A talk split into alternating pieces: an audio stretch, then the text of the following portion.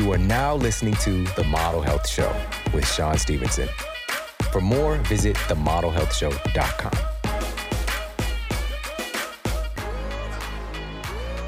Welcome to the Model Health Show. This is fitness and nutrition expert Shawn Stevenson, and I'm so grateful for you tuning in with me today.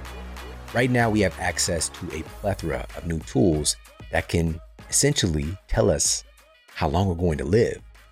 All right, we have a biological age and we have a chronological age. Our chronological age is what we see on the calendar, how many trips around the sun. But our biological age is telling us our health span. And looking at this comparison, chronologically, we might be, say, 50 years old, but biologically, our health span, our state of health, our cellular state of health could be in our 30s or it could be in our 70s. There's a very big difference between lifespan and health span. We don't want just to extend our lifespan, which is the modus operandi for so many people today. They're looking to extend their lifespan. We want to extend our quality of life, our health span, our years of functionality to be able to enjoy an extended life. And today, our special guest is a physician who's really stepped into that role of helping people to extend their health span. He is a physician who's dedicated to the science of longevity, but not just, again, extending that chronological age, but longevity in terms of our cognitive function, our sexual function, and of course, just being able to do the things that we truly love for many more years. One of the things that we're going to talk about today with our special guest is some of the science around telomeres. This is one of those biological markers that we can now measure that give us an indication of essentially how long we're going to live, but not just, again, our lifespan, but our health span. These telomeres are essentially the end caps of strands of DNA. And as time goes on, little bits and pieces are getting chopped off of those end caps until essentially these things are going to unravel. Now, Dr. Elizabeth Blackburn won the Nobel Prize from her discovery of telomerase, amongst other things, which is an enzyme that essentially can add length back onto those telomeres, add length back onto this biological marker, and thus, essentially, again, on paper, first and foremost, looking at this process of reversing our age. Now, I say on paper because that's what got the Nobel Prize, right? But if you stretch this out and look at this in the real world, including our special guest, the story you're going to hear is remarkable. But I'm saying this from the perspective of someone who's experienced this firsthand. When I was just 20 years old, I was diagnosed with an advanced degenerative disease, so much so that my physician at the time told me that my degeneration of my spine, he said these words, You have the spine of an 80 year old man. And I was just 20. Now, yes, immense pain, suffering, struggle for several years. And of course, if you know my story, I had a choice to make. And eventually I was given the opportunity, which the opportunity was there the whole time, but just awareness cognitively to make a choice to take control of my health, to get healthy. And I went from that state of having a spine of an 80 year old man, according to my physician, to regenerating those tissues, to having these two herniated discs retract and to grow in their size and their volume, and having the spine of someone that is more appropriate to my age. Essentially, the age of my spine reversed. How is that possible? When that first physician told me that this is incurable, this is incurable. This is something that just happens. Those are the exact words. This just happens. I'm sorry that it happened to you. He apologized, but he was trying to write my story for me. He was writing the prescription on how my life was going to play out. And here's the thing I can't fault him for that faulty information. This is simply how he was trained. He was trained in pharmacology, he was trained in surgery. He was not trained in epigenetics. Like this wasn't even in his awareness, you know, all these years ago. Now it's on the tip of many people in the health profession's tongue, though they're not really leaning into that. Where we know today, factually, when we say that genes are causing disease, we know that about 95% of all diseases are driven by lifestyle. Only about 5%, 1 to 5%, depending on which text you're looking at or which experts you're talking to, about 1 to 5% of all diseases are due to true genetic defects. Epigenetic influences, our nutrition, our stress exposures, our activity levels, our sleep quality, all these inputs that, listen, our genes expect from us. Our genes expect us to get adequate sun exposure. Our genes expect us to get adequate rest and recovery. Our genes expect us to provide ourselves with the building blocks of real food.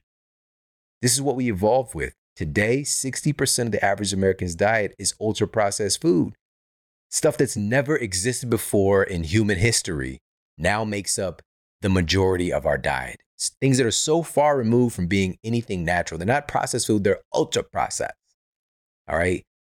A honey bun, if you look at a honey bun, there's no context to where the hell any of those ingredients came from. All right. You don't see Mountain Dew or Coke Zero springing up from the ground like water. It's just like, where does that come from?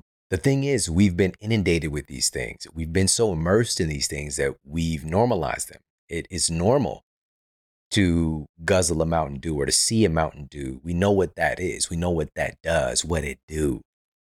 All right. The same thing with this vast variety of breakfast cereals and all these artificial ingredients and the chips and the cookies and all these things. And not to villainize these things because everything is an option right? We don't want to get into this giving food morality.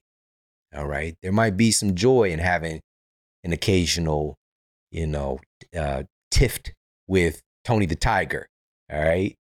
However, when that becomes normalized, when that becomes the rule and not the exception, that's when we're building our tissues. We're talking about our genes and our genetic expression. Nutrigenomics and nutrigenomics shares with us that every bite of food that we eat inherently changes our genetic expression instantaneously. That's what it does. And we have power because the power isn't just in our hands, it's at the end of our forks. And that's what this is about is putting the power back into our hands, putting the power intentionally at the end of our fork and in our relationships as you're going to hear about today as well. So what we're talking about today again is stacking conditions in our favor and it can be something as simple as changing up what we're sipping on, you know, changing up our beverage choices can have a profound shift in our genetic expression. And there are beverages that have been utilized for centuries, for thousands upon thousands of years, that we know are affirmative towards health. And now we have modern technology and innovation to be able to test these things and really to see what it do. For example, a study that was published in the Journal of Health Science uncovered that antioxidants in green tea called catechins are able to increase the rate at which body fat gets burned for fuel. Fun stuff. All right, these tea catechins are able to increase the rate at which body fat gets burned for fuel. You don't have to do nothing. You don't have to go and run on the treadmill longer. You don't have to fill in the blank simply by swapping out or adding in a couple of cups of green tea each day. So that's an amazing benefit on the metabolic side. But what about for cognitive health? Well, there's another compound in green tea called L-theanine that works to improve focus. And this was highlighted in the peer reviewed journal Brain Topography. The researchers observed that L-theanine intake increases the frequency of our alpha brain waves that indicates reduced stress, enhanced focus, and even increased creativity. There's one type of green tea that stands above all others, and it is matcha green tea, specifically Sun Goddess matcha green tea. It's shaded 35% longer for extra L-theanine, and also it is the first matcha that is quadruple toxin screened for purity. The tea industry, though there are wonderful things to be found within these storied teas can be littered with pesticides, with microplastics, with heavy metals. So, for a company to go above and beyond and do a quadruple toxin screening to make sure you're getting the highest quality purest green tea. It's really something special. There's no preservatives, no sugar added, artificial sweeteners, nothing of the like. This is Sun Goddess Matcha Green Tea from Pique Teas. Go to piquelife.com forward slash model. That's P I Q U E L I F E dot com forward slash model. You get 10% off their incredible Sun Goddess Matcha Green Tea, but also their other award winning tea varieties as well. I love their pu'er, I love their ginger tea. So many great varieties to choose from, but definitely check out the Sun Goddess Matcha Green Tea. Again, that's piquelife.com forward slash model, P I Q U E L I F E dot com forward slash model. Now let's get to the Apple Podcast review of the week. Another five star review titled Motivated Mama by Jenny Bell, 1978. Absolutely life changing. It's been a little over a year since a friend let me borrow her Eat Smarter book. When I listened to my first Model Health podcast soon after, I felt an energy and inspiration I haven't had in years. As a busy mom, it's so easy to put yourself last. Wow. Thank you so much for sharing that, sharing your story, and sharing your voice. If you yet to do so, please pop over to Apple Podcasts and leave a review for the Model Health Show. And on that note, let's get to our special guest and topic of the day. Our guest today is Kien Vuu, MD, and he's one of the most sought after anti aging physicians in the country. He's the author of the best selling book Thrive State, and he's been featured on an abundance of major media, including The Doctors, Access Hollywood, and many other media outlets. And also, he's helping to train the next generation of physicians with a new empowering mindset as assistant professor of health sciences at UCLA. And he's just one of the best people in the field, an incredible voice, an incredible human. Let's jump into this conversation with the amazing Dr. Kien Vuu. My guy, Dr. V. What's up? How you doing, man? Dude, I'm doing great. Uh, I always get jealous listening to your your smooth, suave voice Stop doing the it. podcast, and now I get to be in front of you listening to that smooth, suave voice. It's it's amazing. Thank you, man. So my face, like it comes out of my like some people when I meet them, they're like, your voice, like it is it's right here in front of me. Yeah, it's just right. this surreal thing. But yeah, thank you, man. I You appreciate got it, that. brother. It, it it it it it's so comforting. It puts me in the thrive state. Let's go. That's what it's about. Speaking of which, your book is fantastic. Thank you, Like brother. I'm so grateful for the honesty. Like I felt so much more connected to you just reading your book and hearing your story, your insights. And one of the things that you talked about in the book, now obviously working as a physician, you were working with a lot of unhealthy people. Yeah. But there was this segment where you shared, I was an unhealthy person working with unhealthy people. Yeah. Talk about that. Yeah, I didn't realize in medical school I wasn't really given the tools to be healthy, you know? And so, uh, you know, I'll back up a little bit. I was, uh, you know, born as a refugee from Vietnam, spent eight months in a refugee boat, three months in a Philippine refugee camp, and then we were brought over by a Catholic church. And one would think a kid being brought over that early would be so grateful to be alive. But I remember growing up, I got bused to a more affluent area for school, so I was constantly being teased uh, for the And holes in was my here, hand. This was here in California. Here in California, yeah, yeah, definitely. Uh, the holes in my hand-me-down clothes, the aromatic food my mom sent me to school with. I got a lot of like, "Go back to your home country, Chinky." And so, you know, growing up, I just didn't want to be who I was. You know, not rich enough, not tall enough, not American enough. All these not enoughnesses basically drove my life. And I made choices from that place. I mean, I think throughout childhood, I felt like I just needed to attain something outside of myself to make me feel like I was worthy and worthy of love. Mm. And that went on into, uh, you know, medical school. I actually wanted to, to do more media and entertainment as a kid, but my mom was like, look, you're going to, we came here from Vietnam, post-war Vietnam. We spent eight months on a boat. You're either going to be a doctor, an MD, or a physician. And so I went to medical school. And, you know, I strived to uh, enter the, the top residencies. I went to the National Institutes of Health, the Howard Hughes Medical Institute. Graduated magna cum laude. There you go. Wow, you you've been doing some research Of on me, course, bro. man. So I, I I I I try to achieve all these things, um, and I become this interventional radiologist, which is basically a type of doctor that uses medical imaging to perform min- minimally invasive surgeries. So we knew exactly what diseases look like in the body. Uh, we diagnosed that, but I was able to use those machines to treat end stage diabetes, cancer, things like that. Um, I become section chief of my hospital. Uh, bought a fancy car, bought a fancy house, doing all those things that you you were told in your life would bring you happiness and success. Yeah. But during the pinnacle of that journey, I was overweight, I was diabetic, I had high blood pressure, I was on several prescription medications.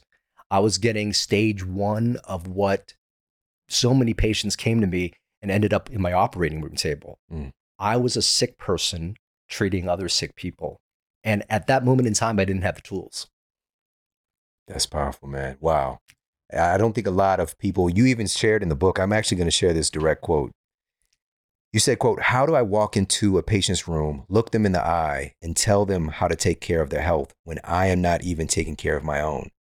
Who in their right mind is going to take and, more importantly, follow medical advice from a walking, talking, chronic disease statistic? Unquote. Absolutely. Yeah. One in two Americans has has a chronic disease, unfortunately. One in four have multiple chronic diseases. And unfortunately, I didn't recognize. I mean, before I thought, oh, okay, yeah, it was genetics. And and in medical school, we learned how to give some lip service as to, oh, go exercise, walk, and do all these things.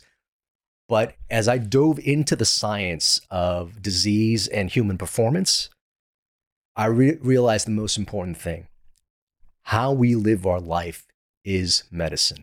The choices that we make in the categories I talk about in my, in my book create this energetic state that basically becomes this, you know, the environment for ourselves that basically tells our DNA how to act. And, you know, I didn't recognize that at that point, that basically the choices in my life living from that programming gave me disease. And disease was not actually a disease of my genetics, but a disease of my consciousness. Hmm. And once we come, become more aware of how we live our life, if we could become aware of our old programming making poorer choices, wow, we could start to make newer choices. And man, if you start to make new, newer choices, particularly in those areas that I talk about in my book, you'll notice a shift in your, your energy, your vibration. And, and that speaks to your DNA, which then tells your cells, man, this is a great state to be in. And that's basically the state of optimal health, longevity, and peak performance. Yeah, yeah, powerful. So, you know, you mentioned, and I actually just shared that direct Yeah. quote, quote from the book, and you said that who in their right mind is going to take and more importantly follow medical advice from a walking, talking chronic disease statistic? Unfortunately, ironically, most people, because this is becoming the dominant form in healthcare, you know, and I saw this when I was at my university a lot of my clients because even as I was I was still in school, but I became a personal trainer at the gym, Yeah. and a huge portion of my clients were nurses Mm-hmm. and pre med students, and they were already fucked up. They were s- sleep deprived, overweight, you know, diabetic, pre diabetic, Mm-hmm. uh, on you know lisinopril. Like they were already just cultivating, or, or a better way to put this is it was a culture of sickness that was just being bred right there. And a lot of them, good intentioned, they're trying to make a difference. They're trying to be successful. A lot of them are trying to change their family story. There's so much riding on them, Yeah. but they're just kind of thrown into this culture that, again, just kind of breeds disease. Oh my God. I mean, you you give me goosebumps just thinking about it. The culture of how medical doctors are trained, it's like, you know, sleep is for the weak. You have to put in these 80 to 100 hour weeks. Like before they weren't actually work week uh, restrictions, now they put in the 80 hour work week, which I know many programs actually go past it. And if you report it, you're you're you're you're being seen as somebody who is weak. That's not good. The they don't teach you about nutrition. In fact, many, you know, many of the hospitals I used to work in has terrible food in it. Some of them even have like, you know, fast food joints in them. You know, one of the hospitals in, in, in here, a children's hospital, I, you know, has a McDonald's in it. Yep. Um, unfortunately, this is the culture that we, we, we, we tell people, and they actually think that they are going through life, learning and living life and trying to learn how to be, become healthcare people, not knowing that they're being taught to live in such a way that breeds disease. Yeah. there's a study that was published in the Lancet. This is one of our most prestigious peer reviewed journals. They actually did a study on physicians' performance when they're sleep deprived. Oh, All right. Now, so they had them come in and to do a simulation Mhm. procedure. Yeah. Right. And they tracked all their metrics. Sleep deprived them 24 hours, which is a, it's considered to be a short term sleep debt. Yeah. And it's not uncommon in the field, right? Had them come back to do the same exact procedure. What happened? They made 20% more mistakes doing the same exact thing. And another thing is, it took them 14% longer to do the same thing, i.e., growing healthcare costs and losing efficiency, right? Because we're, this is not just for physicians, this is us as a culture. We Yeah. tend to, we tend to perceive working hard and doing stuff, and we Mhm. mistake that for actually being effective Yeah. right? So we know the numbers. And this gets me back to another thing I want to ask you about. You said, just in passing, you mentioned genetics, Mhm. right? And this is something we both were taught about in school and that family history, you know? Mhm. And even though this obviously does play a role, we know today, fortunately, that somewhere in the ballpark of one to 5% of all diseases are actually true genetic defects. Yep. In some conditions like Alzheimer's, uh, Mhm. right around 1%. And yet we're seeing this epidemic of Alzheimer's creeping its way into our top 5 mm-hmm. causes of death. So, where are we at now? Again, knowing that 95% of mm-hmm. diseases are under the control of something else. Yeah. So, you know, epigenetics. And actually, we do inherit something if we end up, you know, being over, overweight, diabetic, um, and having symptoms like our parents, we inherit their lifestyle and we inherit their choices, right? So the science of epigenetics tells us this. I mean, you know, I would probably say relatively a young field that came out 15, um, you know, 20 years ago or so. Epi means above genetics genes, right? So what makes up who we are basically genes make RNA, make protein, and then the different proteins in our body basically make up who we are. That determines uh, performance, that determines longevity, that determines our health. Okay. Well, that comes from our genes. But the epigenetics tells us that the fate of our cells isn't actually reliant on the genes that reside in it, but actually, these genes are not just like pre programmed, they're listening every moment to its environment. What's going on here? Are we safe? Are we in danger? What, what's up? So there's all these cues from the external environment that then speak to our DNA that basically can turn genes on, turn genes off, and that makes the RNA, that makes the protein, that makes up who we are. So it's the environment around the cells that actually determine genetic expression. What creates the environment of our cells? And can our choices create our environment of our cells? Absolutely. I when I started to study, um, you know, human performance and longevity, uh, you know, I was looking through the book The Blue Zones, Dan Buettner, and you know, they found five places where people were living over 100. You know, Costa Rica, you know, um, uh, Sardinia, Okinawa, Loma Linda. I'm forgetting one more, but why were they living so long? They found some traits. They moved every day. They didn't stuff themselves with food. They occasionally celebrated with wine. They had deep connection with friends, families, and loved ones, and they all had purpose. And I was like, whoa, they didn't have access to any of this technology, stem cells, peptides, all this biohacking stuff. How are they living so long? Could they just be living so long from the way they were living their life? And so I, I dove into that. I started to study uh, genetic markers for d- disease and longevity. I looked at telomeres. I looked at this um, gene sequence called the conserved transcriptional response to adversity, which is basically one of the cell danger responses. And when I looked at these things, and I also started to look at epigenetic clocks, and I started to look at, okay, based on the way people were living in the blue zones, did it change biology? And it turns out all these different things actually did shift the cellular environment. It'll change your proteins, it'll, it'll change the signaling molecules and all these things, and actually change the environment of your cells that then affect your DNA. And basically, the things I write in my book are the things that showed up the most. Five things. Number one, physical, which includes sleep, nutrition, and movement. You wrote two awesome books on, on two of those. Um, the next one is uh, uh, emotional. Your emotions actually change the environment of your cells. Mental, so does your thoughts. Social, the relationship you have with other people and how those relationships are also changes the environment of ourselves. And then finally, spiritual, which is having that sense of purpose. And if you have that sense of purpose, you know, I demonstrate in my book that there are molecular changes that happen in your cells. Your cells actually think that you're not in a survival state because you're caring for other people. Mm. That tells your body, oh, I'm good here because I'm serving other people. We create, those are the levers that we can create this energetic environment of ourselves. I call that the thrive state when we make choices that basically give ourselves, you know, give our cells exactly what it needs to cause the gene expression for optimal health longevity, and peak performance. Powerful. You mentioned one of these biomarkers, telomeres. Yeah.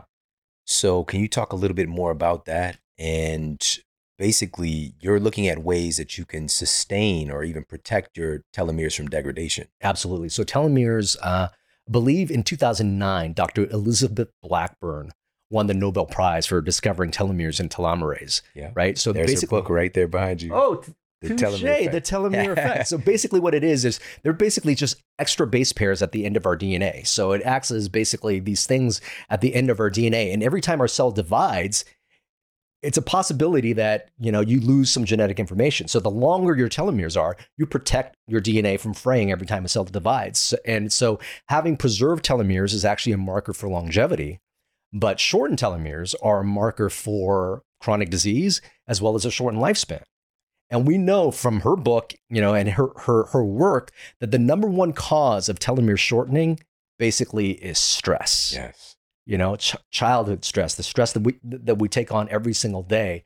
But if you read the telomere effect, what is so empowering is that the choices that we make, like I said, in in in those five things that I mentioned, having a sense of purpose, um, having community with you, eating right, sleeping right, all these things actually will preserve your telomeres right? And so the choices that we make again um, actually causes physical, biochemical, molecular changes in our body. Uh, and that's super powerful.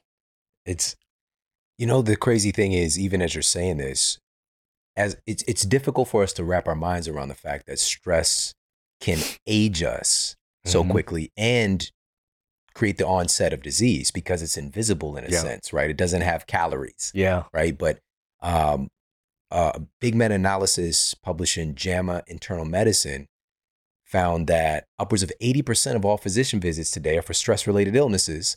Yeah. This was this was published quite some time ago. Like this is not new, but yet people we still don't get it. Yeah. And even with that being said, you know, I think that and if you could talk a little bit to what the stress components are because yeah. I think we have also tunnel vision on what well I'm not stressed like yeah. work is fine right right yeah. let's talk about like the global perspective for a person like somebody's life what's what kind of creates their stress inputs 100% and I'd love to, to bring this up by br- bringing up another genetic genetic marker called the conserved transcriptional response to adversity the CTRA. My colleague over at uh, UCLA, Stephen Cole, did a lot of work on this. This is actually a stress danger response. It's a gene complex that's in your body. Now, back in the Paleolithic days, this gene complex would get turned on when there was a saber-toothed tiger or a neighboring village about to attack you. And basically, what uh, it does is this if it senses stress in the body, it'll change up the state of the cellular environment. It'll basically ramp up inflammatory genes. It will turn on inflammatory genes because what if you get bitten or, or you have a flesh wound? Inflammation's got to protect that, right? And it will actually lower your immunity genes. Because why spend your body's energy on fighting against cancer or infection when you're about to be someone's lunch? So, anytime the body senses stress, it would turn this thing on. And his research demonstrates that there's an increase in inflammation, a drop in immunity. And when this thing is chronically activated, it leads to chronic diseases like Alzheimer's, like cancer, like uh, m- metastatic disease like infections. Now, we don't have to worry about saber-tooth tigers anymore. However, if our body perceives stress, such as somebody cutting you off on the freeway, such as an argument with a spouse, such as uh, resenting somebody who's hurt you, creates the same state in your body increased inflammation, decreased immunity, leading to chronic symptoms from chronic disease. And when I studied his work what turns on the CTRA? Surprisingly, it mirrors the way people were living in the blue zones. Surprisingly, it mirrors the things that we're talking about in the te- in, in the telomere effect. The same five things I talk about in the book: the physical, the mental, the social, the spiritual. All these things actually, um, the body listens. You know, if you make the right choices, you'll keep this thing turned off. And so, sleep. If you're not sleeping very well, your body's going to think you're stressed out, right? Yeah. If you're not eating very well, your body will think you're stressed out. If you're not moving, your thoughts, if you spend your time focusing on things you can't control, if you start spending your time really believing those limiting beliefs that you have, Yeah. it's going to change your, your biology. So each one of those categories, there are choices that you, you make that will put you in the thrive state. And then there's choices that, you'll, that you'll, you can make that will put you in the stress and survive state. And in the stress and survive state, that's when you activate the biology of disease. Mm, wow. Wow. Wow. It's as I'm hearing this, it's wonderful that we have that state. Right. It's appropriate in a certain context. We no longer live in circumstances where Right. it's often appropriate, Yeah. but with our vast imagination, you know, and our lack of awareness on our ability to kind kind of control our thoughts Yeah. and our actions, we are living in that stress state, as you know, Yeah. as a society. And I want to kind of circle back a little bit and talk about when you mentioned so we we already hit on the fact that the vast majority of our epidemics of chronic disease. Oh, by the way, Yeah. you know, since you mentioned that stress component and that deactivation of the immune system, Mm-hmm. I've got to do, do this, and I will put the study out for people to see. There was a huge meta-analysis done by the CDC. I've mentioned this study before. I Mhm. really want people to get this. The way you said it, Mm. I think people are going to get it at another level. Published by the CDC, and they were looking at the data from over 540,000 COVID-19 patients, Mm. hospitalizations from over 800 U.S. hospitals. Mhm. Looking at their data, they found that obesity was the number one risk factor for death. Yeah. The second risk factor for death from COVID 19 in this huge analysis published by the CDC, we'll put the shit up for you to see it, was anxiety and stress related disorders, Oh, yeah. was the second leading risk factor for death from this infectious disease, Mm-hmm. right? Stress, anxiety, fear.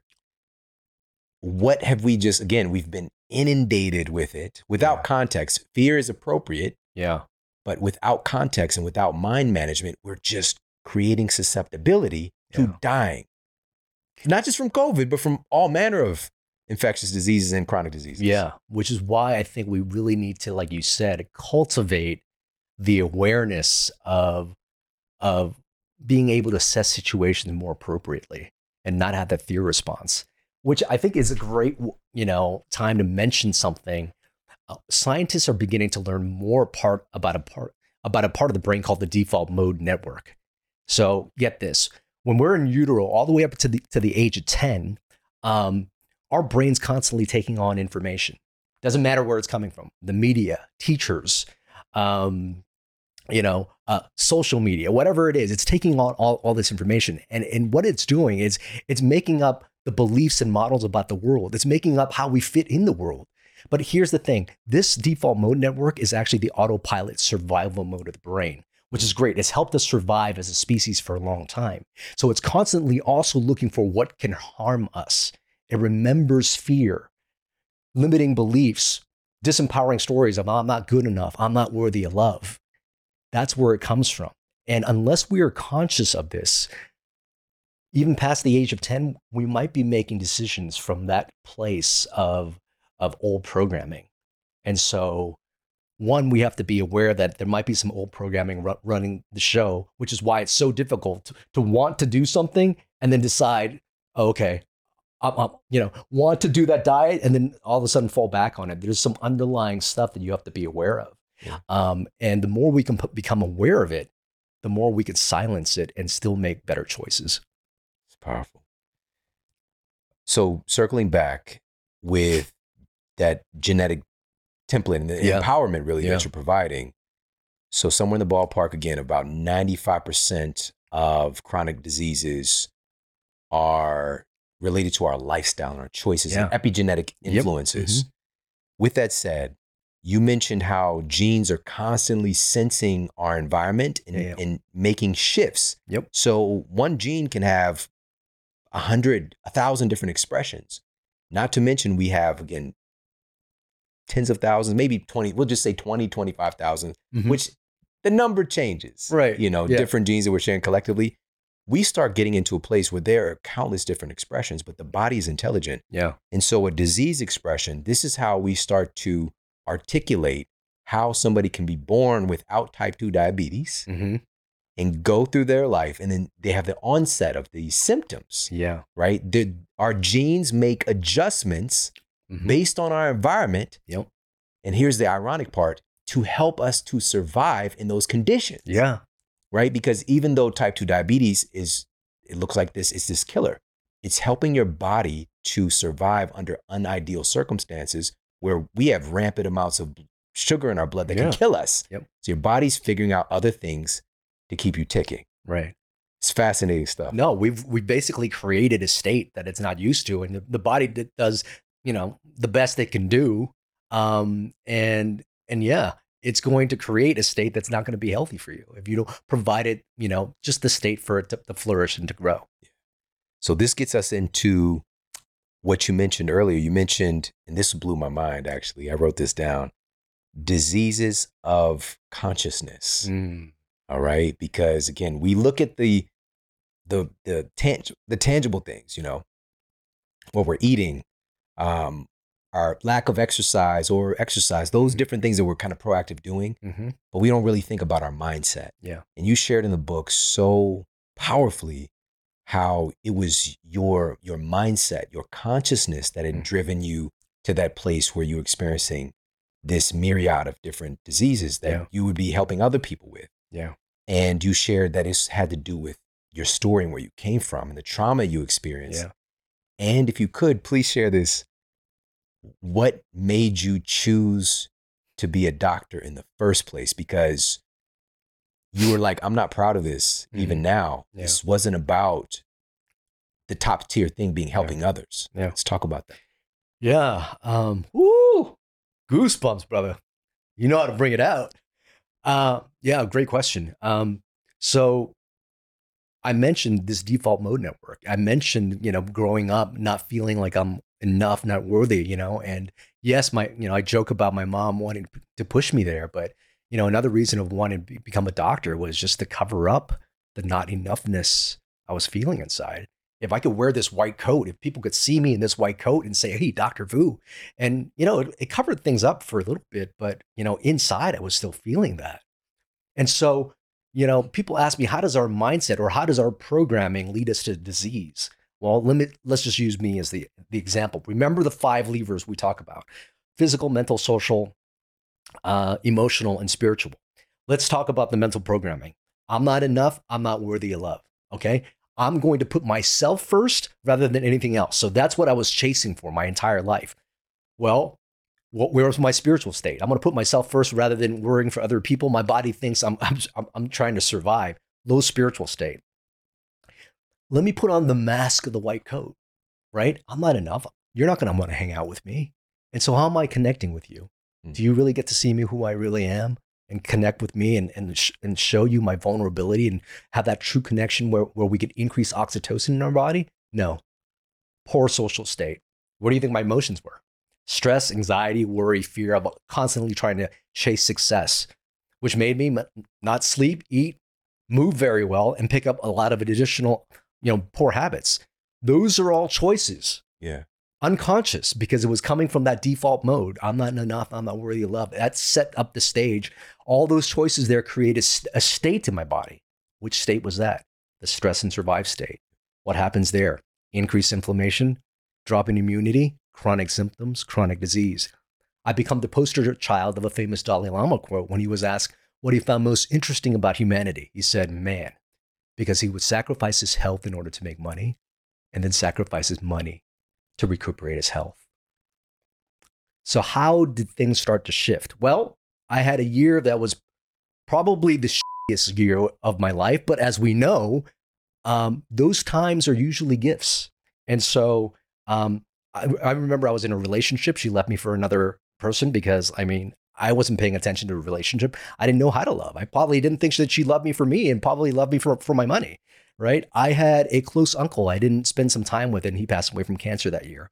Uh, I also had this huge tear in my shoulder, and I was told I might not be able to operate anymore. All of a sudden, 16 years of training and all this stuff, like, you know, your career is, is probably going to be pulled, you know, up from, from under you. Everything in that old programming said, your life will never be enough. You'll never be worthy. And I remember as all those things were happening, I, I think to me at the time, I thought, actually turned out happening for me. And there was one pivotal moment I remember I was rounding in the hospital and there was this, a guy my age, you know, which was like probably late 30s at the time, terminal pancreatic cancer. And I was asked to drain 10 liters of fluid from his belly. He had this huge belly. And when you have cancer cells that plug up your lymphatics, your belly just blows up. And so I remember I was feeling pretty down and I was approaching his room and was thinking, okay, put yourself together, Kien. You know, this guy probably has it worse than you. So, you know, you just got to pull yourself together. I open the door and I get met with this wave of positive energy and his huge bright smile. He says, Doc, I can't wait for you to drain this fluid from me because it's getting in the way of sexy time. he knocked me out of my own programming right then. And I'm like, dude, Ishmael, how are you so positive right now? He says, Doc, look, it didn't always used to be this way. I used to be stressed out all the time, but I recognize the only power I have is how I choose to show up. And I choose to show up with love and positivity. I was like, wow. Here's a guy who's about to die, reminding me about how to live and reminding me that the power of choice is always ours and I didn't realize where I was making choices from. But through him, I was able to make some new choices.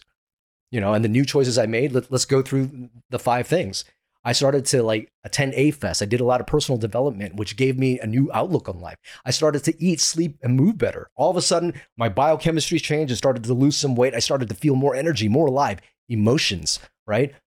With a new body and, and, and feeling like, you know, I'm on top of the world. I got the girl. I started hanging out, started to meet people from a new tribe, such as yourself, Vishen, and a bunch of people. Um, so community was better. Uh, spiritual, like I'm like, wow, I know how to approach health in a new way. I'm super enthusiastic about it now. Spiritual.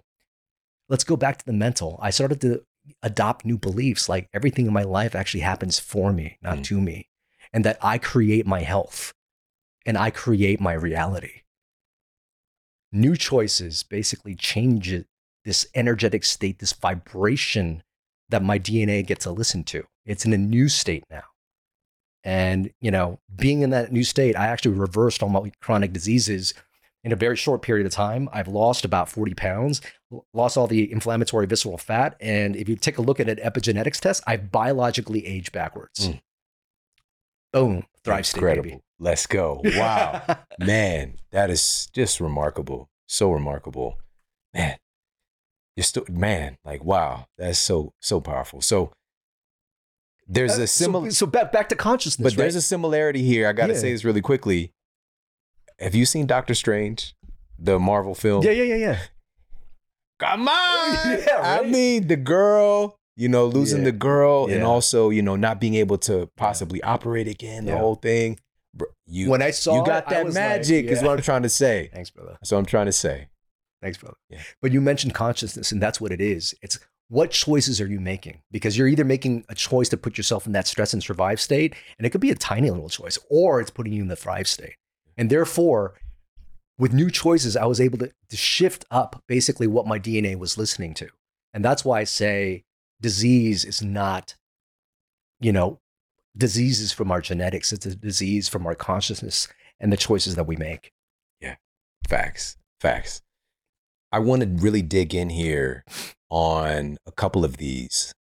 And obviously, your your book breaks these down into sections. You know, you talk about sleep and the science around how this actually works to put you in the thrive state. But I want to talk about the nutrition piece because obviously you can stress your way into a diabetic outcome. Yeah. You know, from a variety of angles. Yeah. And but I think the most cognitive the cognitive association people have is through food. Like Mhm. what did you do differently with your nutrition and what do you kind of champion right now that can, you know, support our our telomere length Yeah. and, you know, to put us in that thrive state. Yeah, I try to not to make nutrition too complicated. Um, but let's let, let's see what the stress and survive state me did. I woke up every morning. I got to the hospital probably around six o'clock. Coffee, six pumps of International Delight, which is the equivalent of basically 1.5, you know, uh, packets of sugar.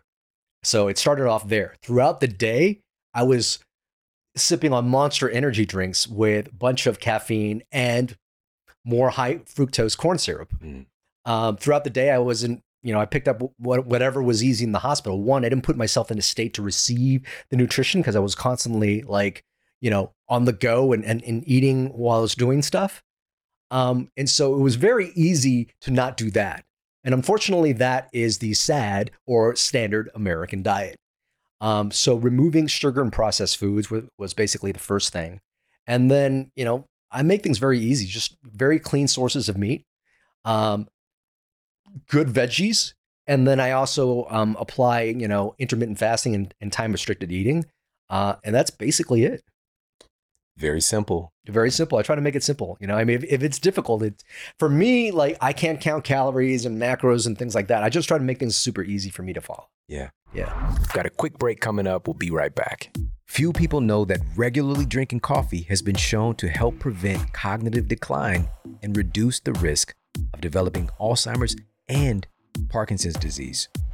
This attribute, referenced in the journal Practical Neurology, is yet another reason why intelligent coffee consumption makes the list of best neuronutritious beverages. Another study featured in the journal Psychopharmacology uncovered that drinking coffee has some remarkable benefits on mental performance. The researchers found that intelligent coffee intake leads to improvements in alertness, improved reaction times, and enhanced performance on cognitive vigilance tasks and tasks that involve deep concentration. Now, why am I stressing intelligent coffee intake? This means acknowledging the true U shaped curve of benefits and not going ham on caffeine. The data clearly shows that some coffee, a cup or two a day, and the accompanying caffeine is a great adjunct for improved mental performance. But going too far starts to lead to diminishing returns. So we want to make sure that we're getting an optimal intake of coffee. And again, not going overboard. But also, coffee is best when it's not coming along with pesticides, herbicides, rodenticides, fungicides. These chemical elements are clinically proven to destroy our microbiome terrain. So, destroying the very microbiome that helps to regulate our metabolism, regulate our immune system, the list goes on and on. Obviously, we want to make sure that those things are not coming along with the high quality coffee that we're trying to get these benefits from. And also, what if we can uplevel the longevity and neurological benefits of the coffee by combining it with another clinically proven nutrient source?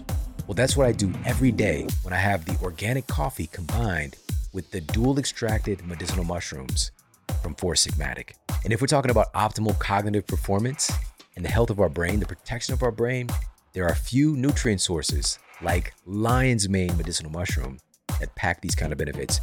Researchers at the University of Malaya found that lion's mane has neuroprotective effects, literally being able to help to defend the brain against even traumatic brain injuries. It just makes the brain more healthy and robust. So, again, this combination of medicinal mushrooms plus organic high quality coffee is a match made in nutrient heaven. Go to foursigmatic.com forward slash model. That's F O U R S I G M A T I C dot com forward slash model to get 10% off their incredible mushroom elixirs, mushroom hot cocos, and mushroom coffees. Again, that's foursigmatic.com forward slash model. And now back to the show. All right, now, if you could, Mm-hmm. are there any particular, because again, we still have this consciousness where we're Yeah, looking yeah. for like a magic bullet Yeah. here, you know? So Mhm. with the nutrition, we've got obviously the elimination of things that were hurting you, Yep. the addition of things that your genes have a resonance with that humans Mhm. have been eating for a long Right. time. What about on the supplemental side? Like, was there anything that you started to add in? Maybe like fish oil or maybe like some anti inflammatories or something like that? Absolutely. So fish oil was a huge one. That that was able to actually, you know, drop down my um my triglycerides a lot and actually help with my lipid profile. You know, and yes, it's a great anti-inflammatory, but uh, you know, um, I just I, I started off very simple. It was just a multivitamin, added more fish oil, and then some some mitochondrial support. Um, but that was basically it. And now I I cycle through so many different things, and I'm not quite sure how it's happening in my body. I feel pretty good, but but you know, once you're kind of dialed in, it's it's really hard to know, you know, if anything's truly moving the needle. Right. Yeah. Yeah. Same.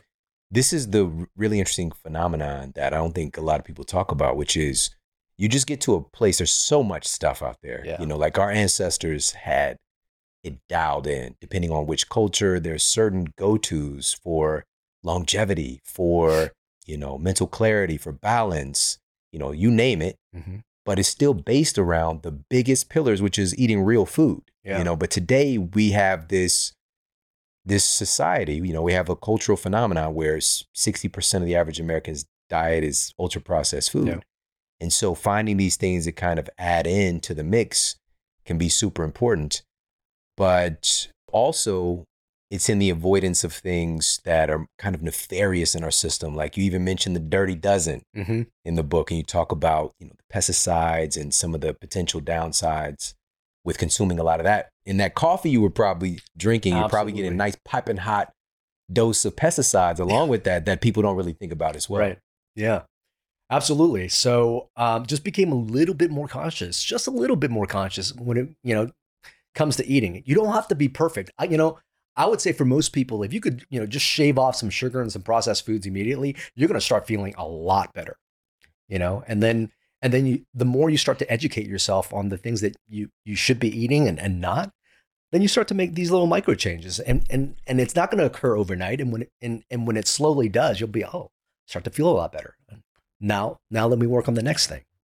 Yeah. And so Yeah. And also, yeah, like I was saying, people over time, we don't really realize that even with, if we're just doing those big pillars, moving away from Mhm. things that are hurting us, adding in real food, our bodies get to a place where we don't need all this stuff. We don't need the cabinet full Yeah. of, you know, you name it. There's so many different, again, wonderful supplements. yeah, There comes a point for me, I just, you said the word earlier, and this is why I'm bringing this up. You Mhm. said cycle through things. Yeah. Like certain times, like I just feel like right now I'm really in a, in a vibe with turmeric, you know, like Yeah. I just feel like I just need a little bit more support with recovery, inflammation, this kind of thing, or the cognitive benefits, whatever. But I've got all these other tools at my disposal. yeah, But you know, we don't need to do everything. Focus on simplicity is what I'm really hearing. absolutely. Like do the easiest thing, you know, uh, first when it comes to making some sort of habit change. And and I talk about how there's so many things in the longevity space right now. The you know I call it the science of longevity. You've got the stem cell, we got all the diagnostics, we've got peptides, but the thing, you know, you can throw that at somebody who's living a life that puts you in the stress state and you're basically flushing all those things down the toilet. You know, it basically starts with how we live our life and, you know, creating a beautiful life and making choices that you could be proud of, you know, uh, as you get older is, is true medicine. All right. I just got something out of you. You What's just that? mentioned peptides. Yep. Okay. All right. So again, besides the big movers, Yeah. let's talk about peptides Yeah. because when folks hear that who are acclimated to the word as far as like nutrition or health, Mhm. we tend to think of collagen. hmm And we're talking about two different things here. Yeah. So can you talk about the peptides that you're speaking of? Yeah. So in the peptide world now, a peptide is just a small fragment of a protein. So it's just a couple amino acids put together. And, you know, I, I was mentioning earlier that proteins basically make our body go, right? And there are certain fragments of protein, like for example, insulin is a peptide. Right, it's it's a small protein fragment that basically causes our cells to to take up sugar from from the bloodstream. Um, in the anti-aging and regenerative space now, they have made molecules that resemble proteins that are part of the, the body. And so there are different classes of peptides that will perform different functions in the body. For example, Uh, there's a whole class of peptides that help the body secrete more growth hormone. They're called growth hormone secretagogues. Um, examples of that would be, you know, CJC 1295, ipamorelin, things like that. Uh, then there are peptides that help with sexual function, you know, that basically increase sexual desire in women or or in, in men that fail, like for example, Viagra, you know, it can give them lasting erections. There are peptides that basically uh, help with inflammation and healing. So there, there's plenty of stuff that's out there. Basically, every biological process in the body is run by proteins. And if you can make something that looks like that protein, it can mimic basically that biological function. So interesting. So the peptide can act more of a precursor. So your body is still involved in the building of the thing. Is that what I'm hearing? Yeah, correct. Um, you're not replacing this thing that you want to replace. For example, you know, let, let's let's talk about growth hormone secretagogues. You're not giving the body growth hormone. It basically the pituitary gland gets a signal normally to produce the growth hormone. As we age, we lose that signal, and so the people in the peptide world basically creates, um, a, you know, a peptide that basically mimics that signal so that your body can do the same. So how would we utilize this particular peptide? Is this something that you know you just pour over your cereal? Like, how do you get it? Yeah, so there are basically two main forms that people do it with. They will either do it subcutaneously, they'll inject it subcutaneously, or there are basically troches that you can put on the side of your mouth and you you'll absorb it that way. Got it. Yeah, very right. few peptides are actually orally absorbed. There's one anti-inflammatory one called BPC 157 that that is uh, absorbed, but very few of them are actually absorbed orally. Got it.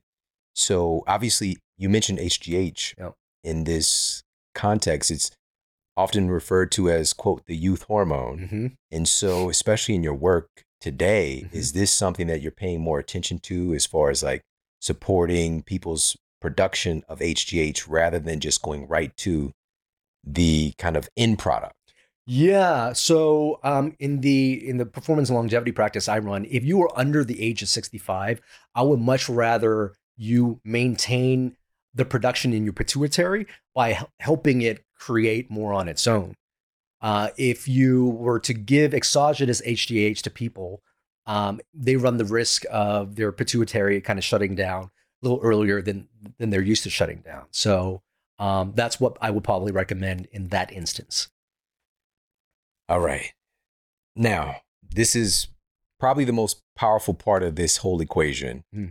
but it is the one that is most shrouded in mystery because again, we it's it's something that we experience. We all experience 24/7 every single moment of our lives, but we don't cognitively associate that to our health outcomes mm-hmm. or what our cells are doing, mm-hmm. which is our emotions. Mm. All right. So, could you talk about why this matters so much in this equation and being able to have more emotional fitness? Yeah, great question.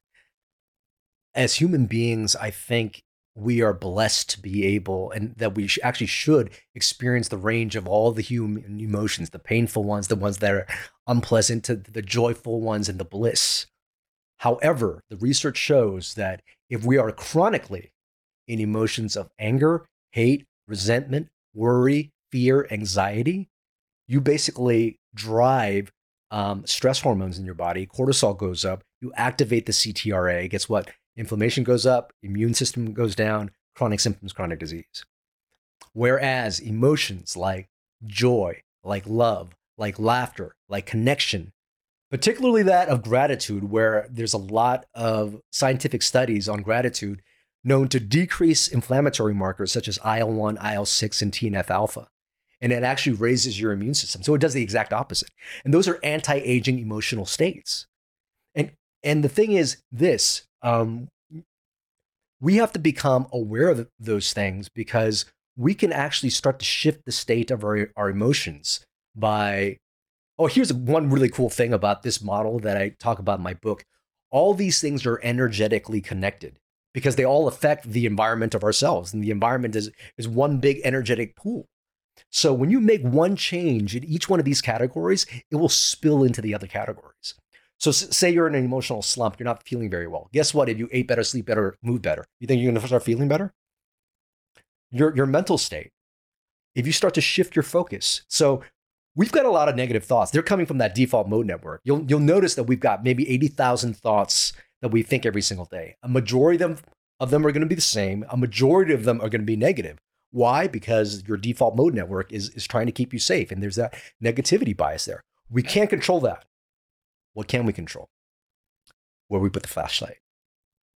Which thoughts we want to pay attention to? Where do we want to keep our focus? What's the meaning we give to things, our perspective? What's the story we're telling ourselves about this thing? Because if we change that, we change the way we feel.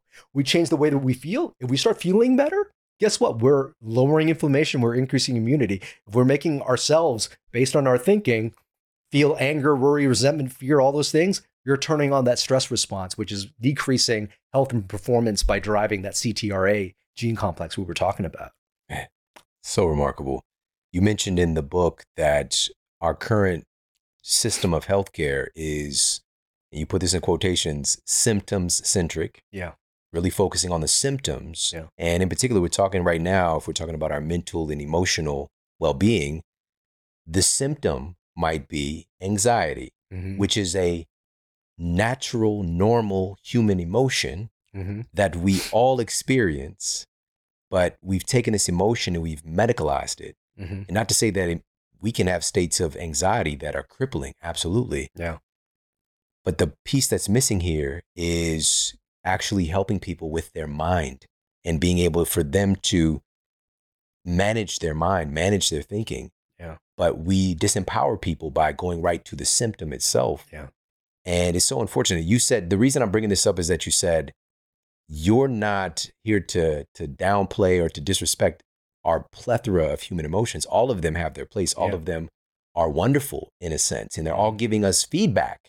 That's the most important piece. Yeah. Is giving us feedback. It might be feedback about what we value, Mm-hmm. and we might be at a sense of loss for that thing or depression. Right? It doesn't mean that I'm broken or there's something wrong with me or that the depression is bad. How can I work through this? How can I learn from it? How can I learn to live regardless of the thing? You know, like Yeah. these are all, I think, really important tools for us to normalize. We've normalized the treatment of the symptom, but we're not normalizing empowerment and teaching people how to actually manage their mind. Which is why your show has been doing so well. You're giving people the tools to start to think about these things as signals from our body to say things are not off. And it's not because you are deficient in a antidepressant. It's because maybe where you're spending most of your focus in life, or maybe it's you're so worried about yourself, or you're not eating, sleeping, or moving very well. These are all things. And and I, I love to give the simple framework because a lot of a lot of times, if you could just work on those things, you'll realize that not only either your symptoms will disappear, they'll drastically improve. Yeah. Have you seen the recent, it just came out this year, basically destroying the argument around the serotonin deficiency model of depression. Mm. And it's something that has been so integrated into our society. And I actually had a conversation with Dr. Caroline Leaf about this. Mm. And she's just like, yeah, the authors of the study, she's like, I know them, whatever, da, da, da. And she was just like, this was disproven like decades ago. Mm.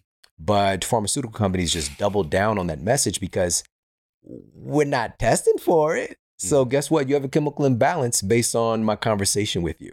We're not testing for but this is what it looks like. And it's so inappropriate. And it's driven this multi-billion dollar um, industry, industry. epidemic. Yep. yeah. And here's the thing there are going to be people that experience benefit from various treatments.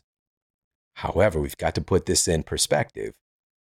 Head to head, we look at, you know, uh, serotonin reuptake inhibitor and exercise. Boom. And we see that exercise can even outperform this. Mhm. And also, we see placebos. There was one study I came across that found this was a randomized placebo controlled Mhm. trial, the antidepressant, and the placebos were like 80% effective Mm. in the trial, right? So, just the belief, just again, just the feeling that I'm getting treatment. Yeah.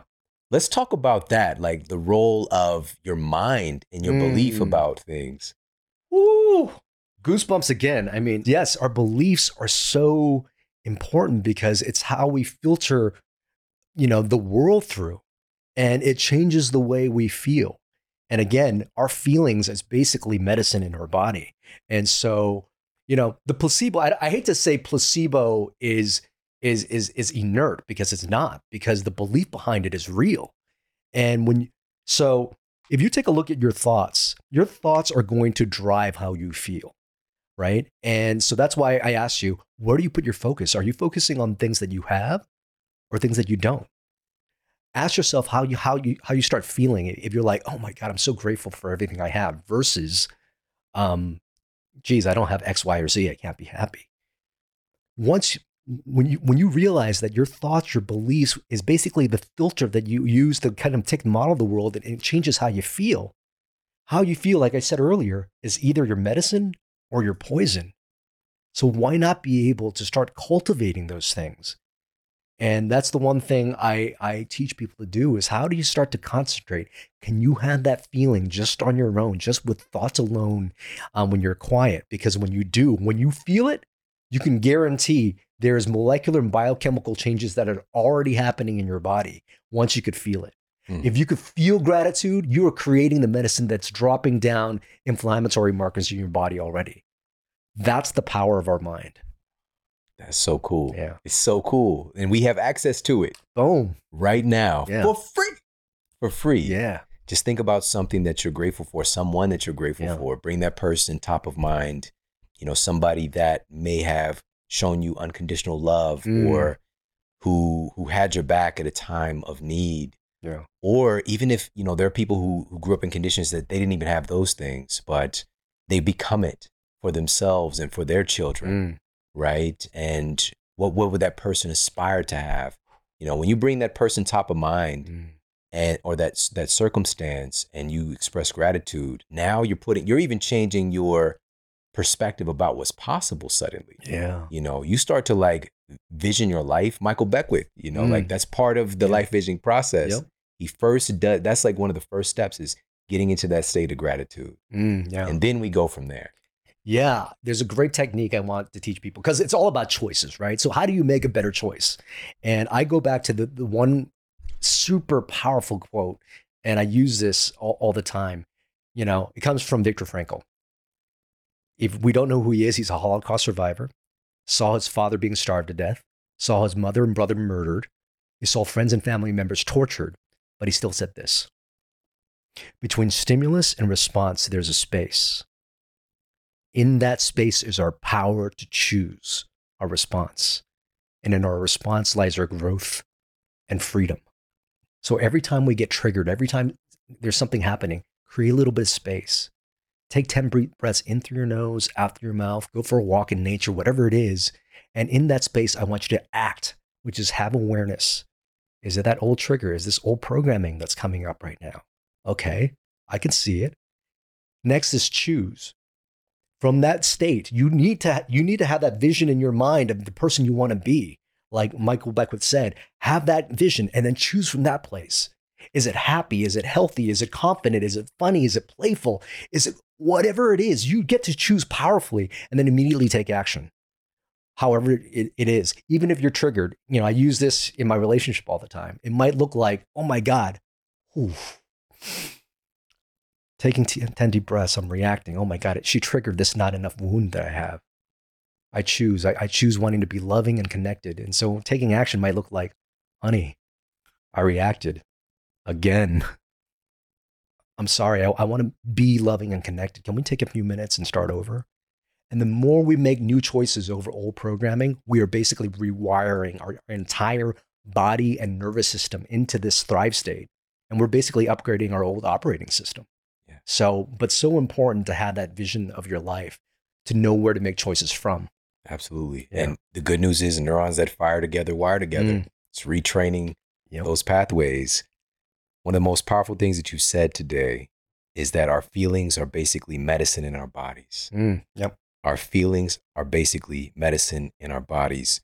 This reminds me of that Hippocrates quote that it's more important to know what type of person has a disease than to know what type of disease a person has. Mm.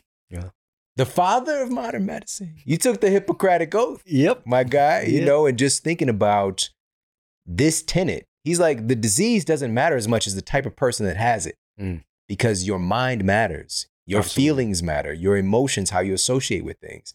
But these are the things that are not talked about in medicine. Yeah. Unfortunately, we have this we have this system of quantity over quality now where, you know, 5 to 7 minute office office visits and just systems at play with insurance and with you know drug companies and with legislation and litigation where physicians aren't able to be the definition of the word which is teacher Yeah. and to be present and to be supportive and act, act- to get to the root cause and you talk about that in the book as well we don't get trained to do any of that at all. In fact, you know, how, how do you even do that when you are trained in the culture that makes you sick? But the more people can listen to a show like this and create new tools and be able to make new choices, we, we're starting to see an evolution of health that's rippling. And here's the awesome thing like, you know, if, if, if disease comes from our choices, once we start to wake up and become more conscious, we get to make new choices. And guess what? Our children, the people that we get to hang out, with, when they feel this new vibration, this, this way of living life, they get new programming. So the old programming for them will be a newer version of itself. And and, and this is the awesome thing. Like this is humanity um, becoming a better version of itself. And as we do the work to heal ourselves, we're also doing the work of you know elevating humanity and consciousness as well. So that's that's pretty cool. It is. And so are you, man. I appreciate you so Thank you, much for coming by. Dr. Kien Vuu, can you let everybody know where they can get into your world, where they can pick up Thrive State? Everybody should have a copy of this book. Let them know. Yeah, dude. You can get a copy of Thrive State at thrivestatebook.com. You can find out more about my work at kienvuu.com. And I'm all over social media. Dr. VMD, that's spelled out D O C T O R V M D. Yeah, man. I appreciate you so much. This has blown me away, truly. Dude, it was, was it was a fun conversation. Lots of goosebumps. goosebumps. You know, uh, uh, uh, I've had somebody on the show. They call it truth bumps. Mm-hmm. right? Yeah. So, man, that's so powerful. And I'm just thank you so much for representing what you represent. You know, your your insight, the the diversity, the empowerment, and carving out a new path. You know, that's really special because amidst all the chaos and our system of sickness leading sis- sickness, the blind leading the blind, and essentially Mm-hmm. because of moments like this where we have access, we have books like this at our fingertips and shows like this where people can get educated. And also within our sphere, we have so many wonderful physicians listening to this show and reading these books and who are writing their own books and starting their own shows and changing what they're doing in their practice. We're changing things from the inside out. Absolutely. And so powerful. And Yeah. you're a part of that. Thanks, brother. And again, I appreciate you so much. well, thanks for having me. It was awesome to be on the show. Awesome. My guy, Dr. Kien Vuu. Thank you so very much for tuning into the show today. I hope you got a lot of value out of this. This is one to share out with your friends and family. You can send this directly from the podcast app that you're listening on. And of course, take a screenshot of this episode and post it on Instagram. Tag me. I'm at Shawn Model and tag Dr. Vuu as well. He would love, love, love to see that feedback. And this is another call to action right now more than ever. Everything is in flux right now. We're talking about our healthcare system. In one angle, things are worse than they've ever been as far as our epidemics of chronic disease, as far as our just being siphoned, as far as our even our gross domestic product and how much is being invested in healthcare. It's over $4 trillion annual being invested from our citizens going into the healthcare system. It is insanity. And yet to yield such poor results of many of the most developed nations in the world, the United States pales in comparison to the results of the healthcare system. And so things have to change. It's clear, it's happening. At the same time, the dinosaurs of industry are not going to go quietly into the night. They're going to fight tooth and nail to keep this business model going as is, where we have the collective farming of sick people. That's what we have here in this nation.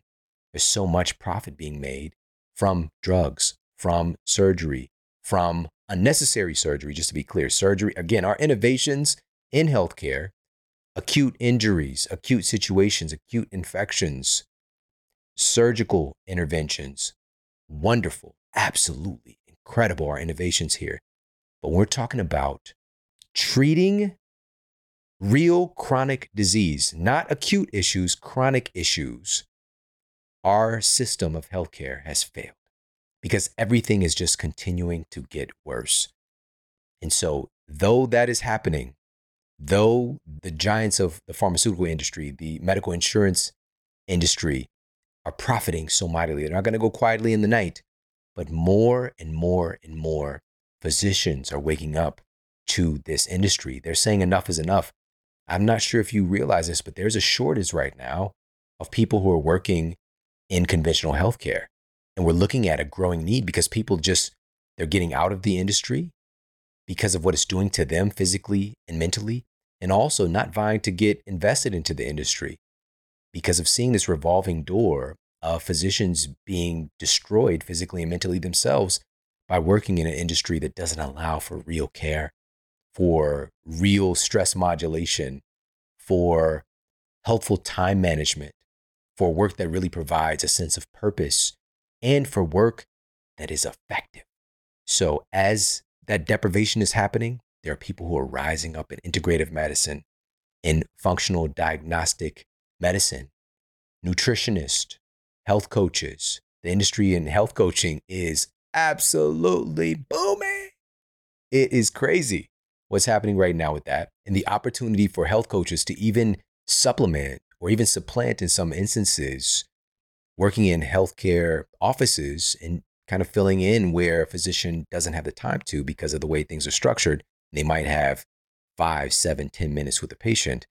And though they might want to support them in transforming their nutrition, there's a struggle point there there's a gap in actually being able to fulfill that need. This is where health coaches can really rise to the occasion. So there's so much opportunity right now. And all of us truly are a part of that because not only are we voting with our dollar, we're voting with our time. And you pushing play on an episode like this and improving your awareness and growing your education and growing your knowledge base and your connectivity to information like this is yet another vote of gravity in the weight that is helping to move this tipping point towards real health and wellness in our society. I appreciate you so much for tuning in. We got some epic shows coming your way very, very soon.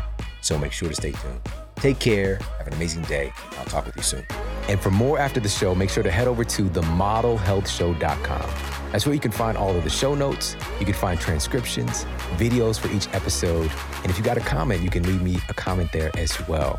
And please make sure to head over to iTunes and leave us a rating to let everybody know that the show is awesome. And I appreciate that so much. And take care. I promise to keep giving you more powerful, empowering, great content to help you transform your life. Thanks for tuning in.